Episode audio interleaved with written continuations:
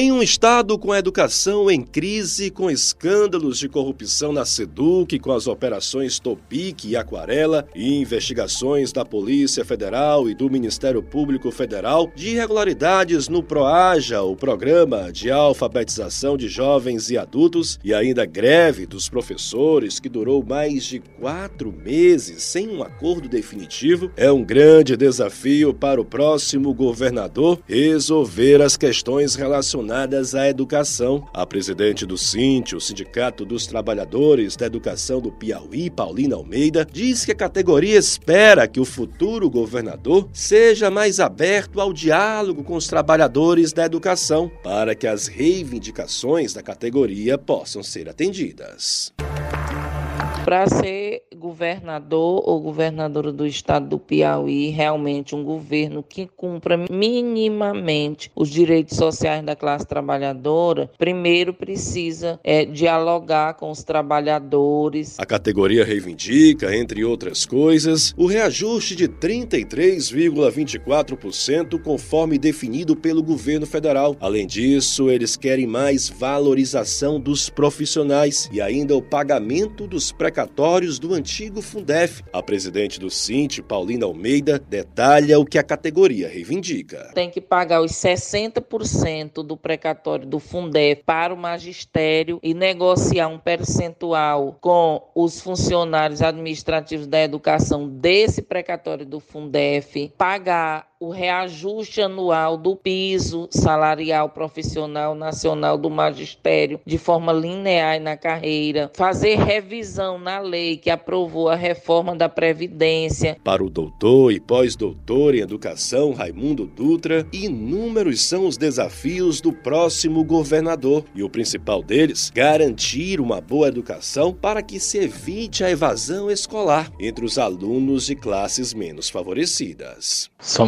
muitos os desafios a serem enfrentados no próximo governo.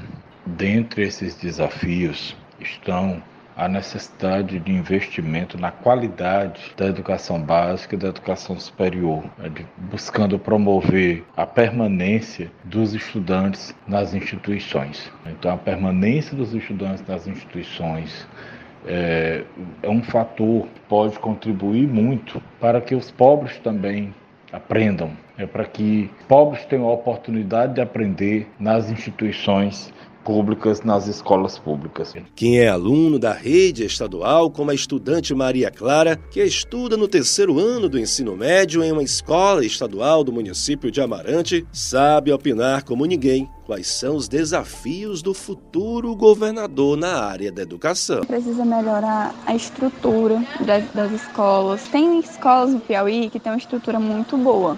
Uma escola que é integrada, ela tem o que o aluno tem direito, ar-condicionado, tem as cadeiras organizadas. Já na outra escola que eu fui, que eu estou estudando agora, não tem. As cadeiras, tipo, tem de todo jeito para os alunos, alta professores mais qualificados.